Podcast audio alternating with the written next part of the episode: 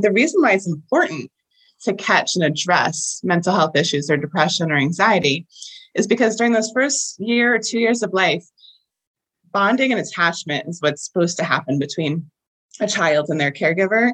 And what that means is that that child knows that when they cry or they're in distress, that there is someone there to address their needs, to soothe them, to feed them, to hold them. And if that's not there, disrupted bonding and attachment can lead to poor outcomes later on in life.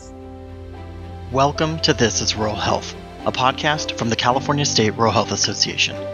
The CSRHA is focused on ensuring that the needs and voices of rural Californians are expressed and heard and is continually working toward improving the quality and length of life of rural Californians. This podcast brings together leaders in rural healthcare with policy advisors, community leaders, and other forward thinkers to gain a better understanding of what's happening across today's rural healthcare ecosystem. Each week, you'll hear the unique perspectives of industry and community leaders and how they're finding innovative solutions to the challenges of a rapidly changing and increasingly complex healthcare industry. Hello, everyone. I'm Michelle Schneider, board member for the California State Rural Health Association. And today I'm joined by Kelly O'Connor Kay, the executive director of Maternal Mental Health Now. Welcome, Kelly. How are you? I'm good. How are you? Good. Thanks for joining us. Um, why don't we get started by you telling our audience about Maternal Mental Health Now and your role within the organization? Sure. Um, Maternal Mental Health Now is a nonprofit. We're based in LA County, and our mission is to remove the barriers to the prevention, treatment, and identification of perinatal mood and anxiety disorders in LA. We were founded 15 years ago by Kimberly Wong, who was and still is an attorney. She works for the Office of the Public Defender in LA County. And she had a child, and following that child's birth, she knew something was very, very wrong. And she reached out to her OBG for support and help, and her concerns were dismissed. And ultimately, she was hospitalized on two separate occasions for severe postpartum depression and had a very long road to recovery. But when she did recover, she thought to herself, if I had so much trouble finding the support I needed, and I have all these resources available to me, I'm well educated, I speak English, I have a supportive husband and family, good health insurance, etc. She thought, what does someone without any one of those resources do in my situation? So she founded Maternal Mental Health Now. At the time, we were called the LA County Perinatal Mental Health Task Force to change the system of perinatal mental health care, particularly for LA's most vulnerable populations. And our vision is that every new mom and birthing person who's struggling with a, a mental health disorder during pregnancy or the postpartum period receives regular screening for that and receives timely, informed, and culturally appropriate treatment. That's amazing, Kelly. And it great ideas always come from a hurdle that someone experienced. So hats off to your founder. Can you tell us who who fits into LA's most vulnerable population? Yeah, there's a lot of vulnerable populations in LA. I would say the broadest definition of that would be any patient who's on Medi-Cal. There are certain populations that are at higher risk and have higher prevalence rates of perinatal depression and anxiety than others. And within those populations are communities of color, particularly Black birthing people, immigrants, non English speakers, victims of domestic violence or interpersonal violence, teenage uh, parents, single mothers, adoptive parents are at, at risk. Even fathers are at risk. So the, the definition of vulnerable population is really wide reaching. That is wide, definitely. And can you explain for our audience what the perinatal period is and why it's important? Right. Yeah. Perinatal, we define it as any time between the, the point of conception to two years postpartum. But the reason why that's so important, it's there's there's many reasons why that's so important. One of them is that that uh, during that time period, a birthing person is inter- interfacing with the healthcare system at a very high frequency rate, right? When you're pregnant, you go in and see your OBGYN approximately once a month, and then every two weeks, and then every week towards the end of pregnancy. And during the postpartum period, you're bringing your child, your infant, to well child visits with pretty high frequency. I think it's something like 24 times during, you know, the three years. And so it's a great opportunity for the healthcare system to identify any mental health issues that are going on in the family um, because there's such a high frequency rate of, of, of interaction. The reason why it's important to catch and address mental health issues or depression or anxiety is because during those first year or two years of life, bonding and attachment is what's supposed to happen between a child and their caregiver. And what that means is that that child knows that when they cry or they're in distress, that there is someone there to address their needs, to soothe them, to feed them, to hold them. And if that's not there, disrupted bonding and attachment can lead to poor outcomes later on in life. Another reason why it's important to address depression or anxiety during pregnancy is because depression and anxiety during pregnancy can lead to preterm delivery. It can lead to low birth weights, babies. That then leads to NICU stay, which is very stressful and, and very anxiety producing. So that's one reason why it's important to address it during pregnancy. And then another reason to address it during the postpartum period is because if it goes unaddressed, in many many cases it does go unaddressed, but that can lead to tension in the households. It often leads to marital discord or divorce. It can lead to um, it has a financial impact on society. There was a study done by Mathematica about three years ago that determines the cost of untreated depression or anxiety within the parent during the perinatal period was $32,000 per parent child dyad over the course of five years. And that that was measured through, you know, the healthcare costs of um, health visits to the doctor, loss of wages, and other factors. It's a really interesting study. They measured that both in the state of California and nationally. That's very interesting. And mental health is at such a forefront now, especially the past few years. I wonder how your organization's work has adjusted at all or become even more important in the 15 years since you started with mental health being top of mind today? Yeah, I do think that there's a lot more general and societal awareness about mental health issues in general, and particularly about mental health issues during pregnancy and postpartum today than there was 15 years ago. So we've come a long way towards that.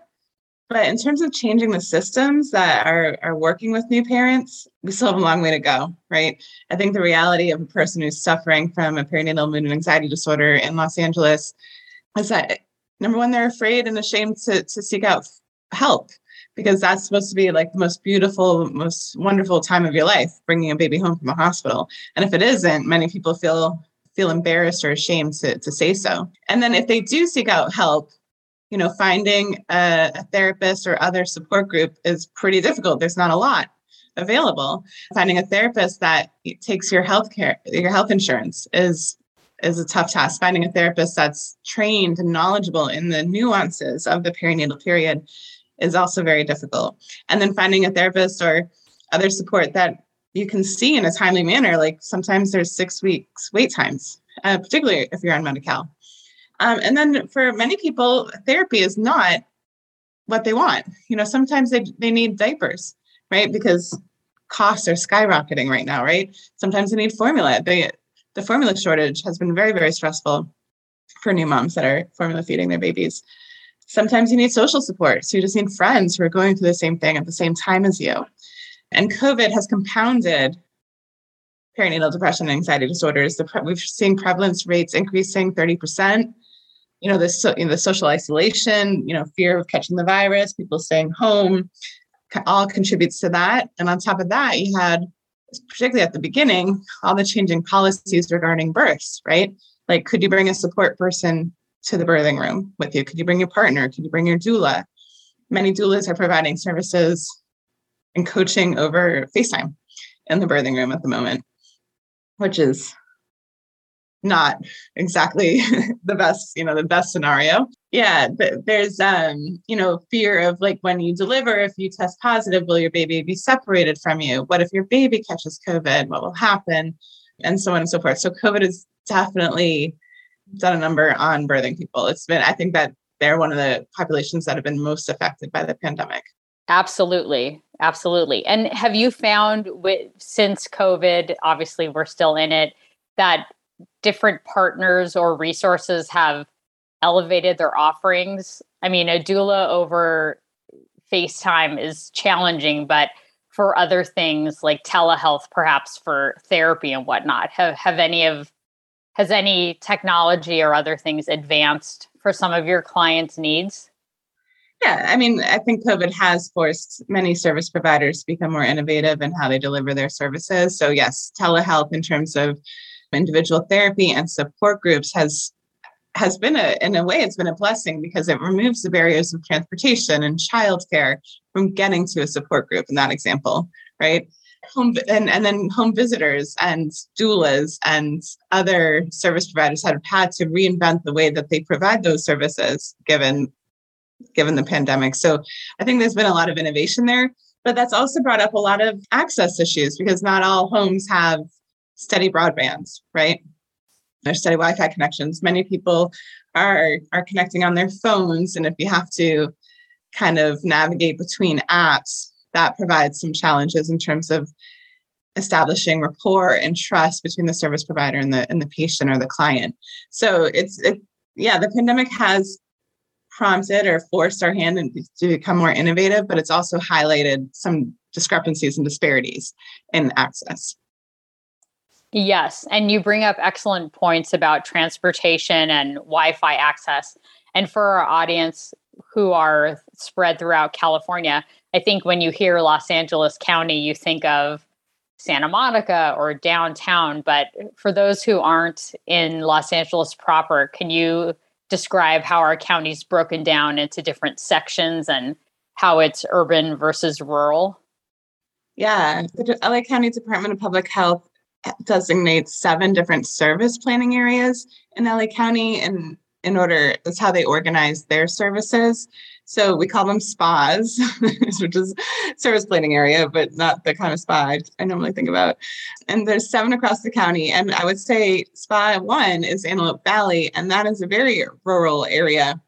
Although people don't associate Los Angeles with being rural, but Antelope Valley, you know, presents its own challenges for people accessing care because of the way it's spread out. It's a really large geographical area.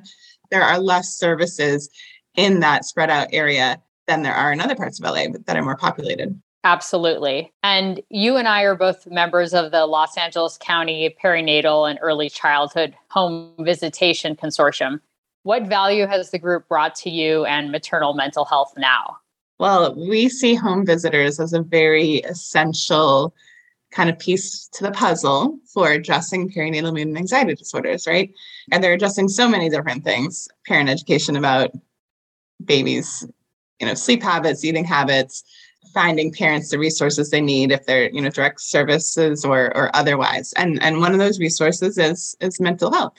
So they've been we've done a lot of training for actually I believe we've trained all the home home visitors within all the home visiting programs serving Los Angeles County at one point on signs, symptoms, prevalence rates, screening tools, and treatment options for perinatal mood and anxiety disorders.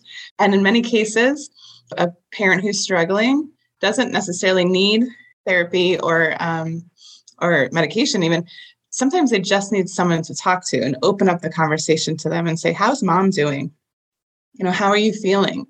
They need someone to say you know i i experienced that too like i didn't feel attached or bonded to my baby right away or until or until they were about six months old. Like i found this period of time to be really difficult. Sometimes that's all they need to hear in order to validate their feelings and feel and feel better and kind of come out of that depression. Um, and a home visitor is a really well placed person to do that. So the home visitation consortium has been great in terms of connecting us to the home visitors and allowing us to train them and, and how to have that conversation. And they've also been really great in terms of using our resource database to find mental health treatment options and interventions for those clients that want them or need them. Wonderful. It's, you know, everyone does such amazing work, but when you have a group like the consortium where we can tap into each other's resources and and help the community, that's what makes it even better. Where can people access resources about maternal mental health now in LA County and, and throughout California if they're perhaps not in LA proper? In LA County, we have a resource directory of perinatal mental health supports available to anybody that wants to find it. It's linked to from our website, which is www.maternalmentalhealthnow.org. And the URL of the resource directory is mmhn.streetwyze, which is S T R E E T W Y Z E dot com. We've just launched this newer version of this resource directory.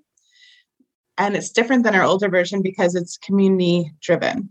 What that means is that community members have been the ones to identify supports or, or services or stores or geographic areas or organizations that have been helpful to them during their perinatal period and journey. And that doesn't just mean a therapy office or a support group, but it means it could be a park where that's really like accessible by by young children and where a lot of moms or parents come and, and let their kids play and they've met their parent friends. It could be a group of parents that gather in the park on Monday morning and take a walk together. And it's there's no like formal structure to it. It's just sort of organic and grassroots. It could be a church that has a food pantry that distributes diapers on Wednesdays. Or it could be, you know, a therapy office or a mental health clinic. And and community members that use this directory are able to rate and review the resources on them and, and share their stories interacting with them. So they had a good experience, they can say so. If they had a bad experience, they can say that too. And if in the example of like a mental health clinic, they can say, I really liked this provider and name them by name. So other members of the community can, you know, have sort of that in, in, insider information or that word of mouth information, but through this technology platform. That's fantastic. And to your point, I mean, whether it's a therapist or diapers or a food pantry or a park for that social interaction, all of that's very, very important. Is there anything else you'd like our listeners to know about your work or parenthood or anything that we should know about to perhaps help maternal mental health now? Well, regarding that direct resource directory I just spoke about, we are looking for more resources. In fact, we're about to launch an effort to encourage community members to add resources to that platform, whether it's adding, you know, adding a place that they visited and they liked or disliked, or adding a review of a place that's already in the in the directory. Fantastic. Well, Kelly, thank you so much for your time today. We really appreciate you sharing the wonderful work maternal mental health is doing in Los Angeles County. And can't wait for our listeners to click on the website and and help enhance everything that you're doing. Thanks for having me. It's been a pleasure. This is Rural Health is the official podcast of the California State Rural Health Association and is made possible by the generosity of our members. Our producer is Noelia Sanchez at Noteworthy Lab. To learn more about the CSRHA or to become a member, visit us at csrha.org. If you have a suggestion for a future guest or topic for the show, email us at podcast at csrj.org. To make sure you don't miss any future episodes, please be sure to like and subscribe to our podcast and to follow us on Twitter at CSRHA Podcast. Thank you so much for your continued support of the California State Rural Health Association.